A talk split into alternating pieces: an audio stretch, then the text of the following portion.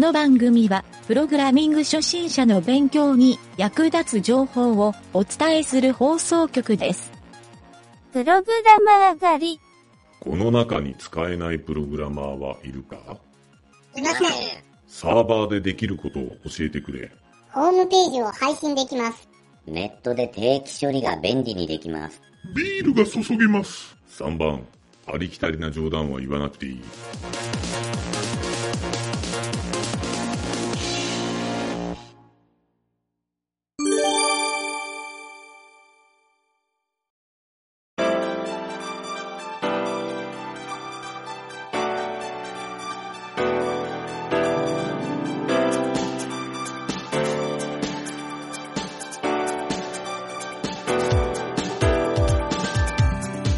はいどうも、なんちゃってエンジニアのゆげたです。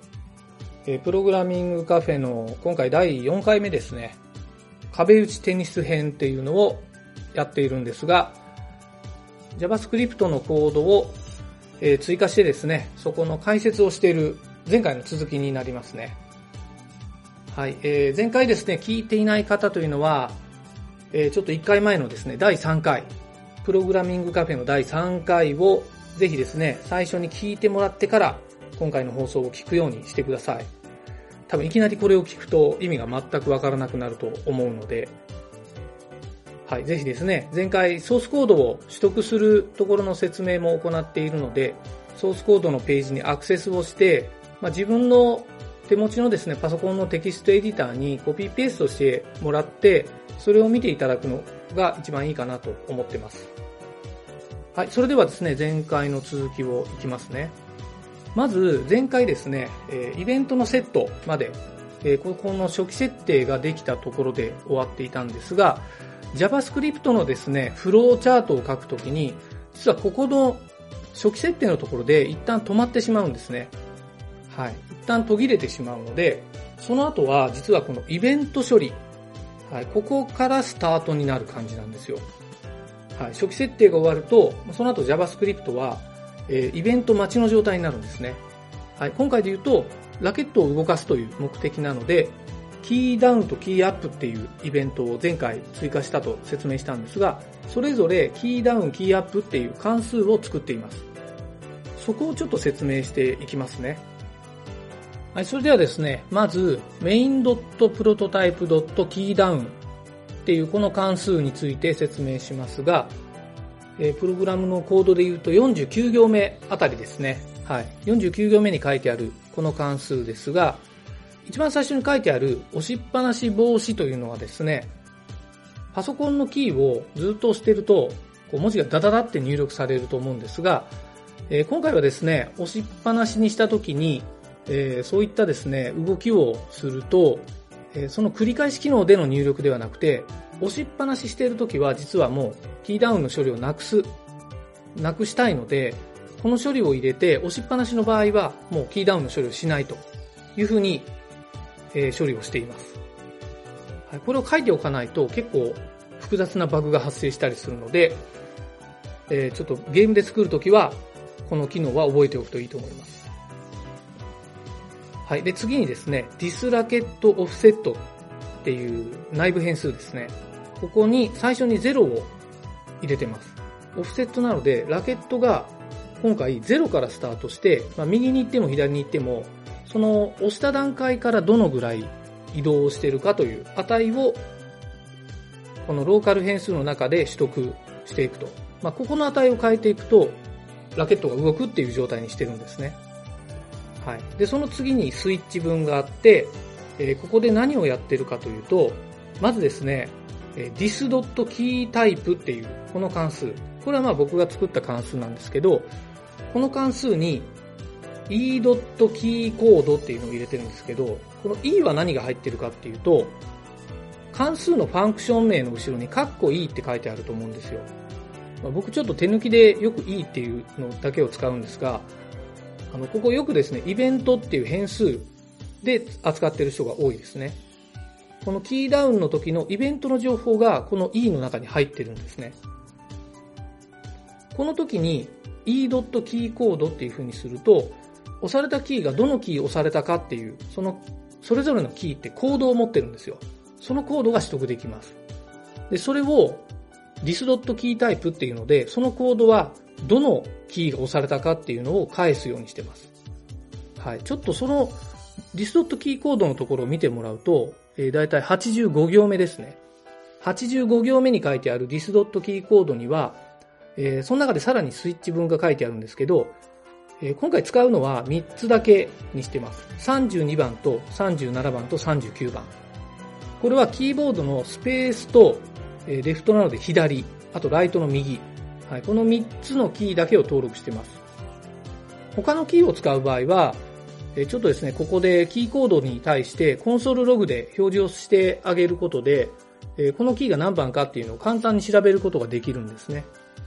はい、そんな感じで、えー、この、えー、キーダウンのこの関数の中にあるスイッチ文は、そのコードが返ってきたときに、まあ、そのコードをですね、文字列で返しているので、えー、今回で言うとレフトとライト、まあ、ラケットを右と左に移動させるっていうところで、レフトが返ってきたときは、えー、ラケットオフセットをマイナスいちにする。で、ライトが返ってきたときは、えー、ラケットオフセットをプラスいちにする。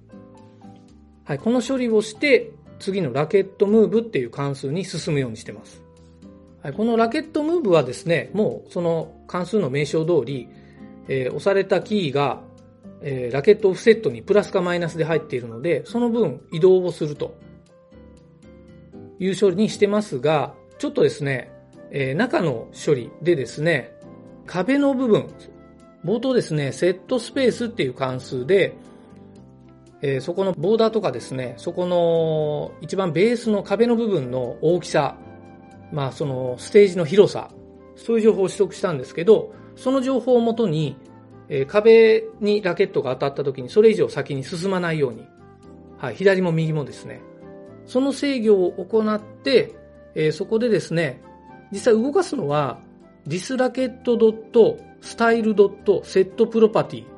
ここのレフトの値を変えると。はい。まあ、ライトでやってもいいんですが、多分レフトの方が、えー、計算がしやすくなるので、僕はよくレフトを使うようにしています。ここに計算された X の値で、えー、最後にですね、これ ピーエックス を入れているのは、このセットプロパティっていうのは シーエスエス を、スタイルシードをセットしてるんですね。はい。なので、こういう書き方になっています。で、この時に押しっぱなしにしている状態っていうのを判別して、えー、ラケットフラグっていう、ふうに入れてるんですが、このラケットフラグは実はですね、セットタイムアウトっていう次の処理の変数を入れてるんですね。はい。で、このセットタイムアウトは、えー、じゅうミリびょうごとにもう一回このラケットムーブを動かすという処理にしてます。はい。冒頭のですね、えっと、この、このラケットムーブっていう関数の先頭の方を見てもらうと、オフセットっていう変数にそのちょっと手前で取得したラケットオフセットっていう、まあ、ラケットがどっちに移動したかっていう値があったと思うんですけど、この値がびっくりマーク、いわゆるですね、ヌルとかゼロとかフォルスだったら、はい、この時はもう処理をしないようにしてるんですが、もしこの値が残ってる場合は、またですね、繰り返し移動処理をするという感じになっています。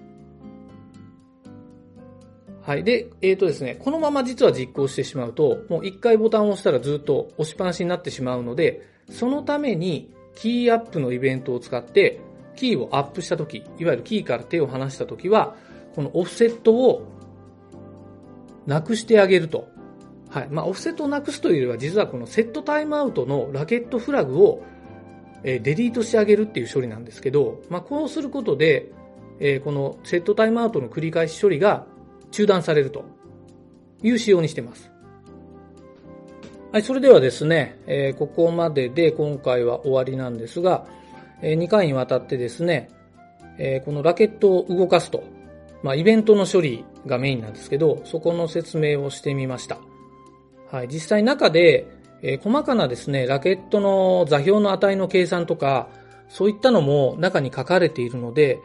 えー、自分でですね、中のいろんな数字を変えたりとか、処理を追ってみたりして、えー、確認をしてみるというふうなことで、このプログラミングスキルも上がるかと思うので、ぜひですね、いろいろ自分でそこら辺をいじってみるっていうこともお勧めしたいなと思います。ちなみにこのラケットの移動スピードを変えるのはななじゅうなな行目にあるオフセット かけるじゅう っていう値が書いてあるんですが、このじゅうの値を例えばにじゅうにすると倍のスピードで動くようになります。逆にごとかさんとかにとか減らしていくとゆっくり進むようになるので、ゲームの難易度をですね、ここの値を使って変えるっていうことも可能になると思います。はい、そんな感じで、えー、実際このプログラムが、まあ、ダウンロードしてですね、そのまま実行してブラウザで表示してもらうとそのままで動くので、えー、確認はできると思うんですけど、万が一動かないなとかやり方がわかんないという人は番組までですね、お便りをもらえると説明をしたいなと思っております。はい、そんな感じで今回は以上になります。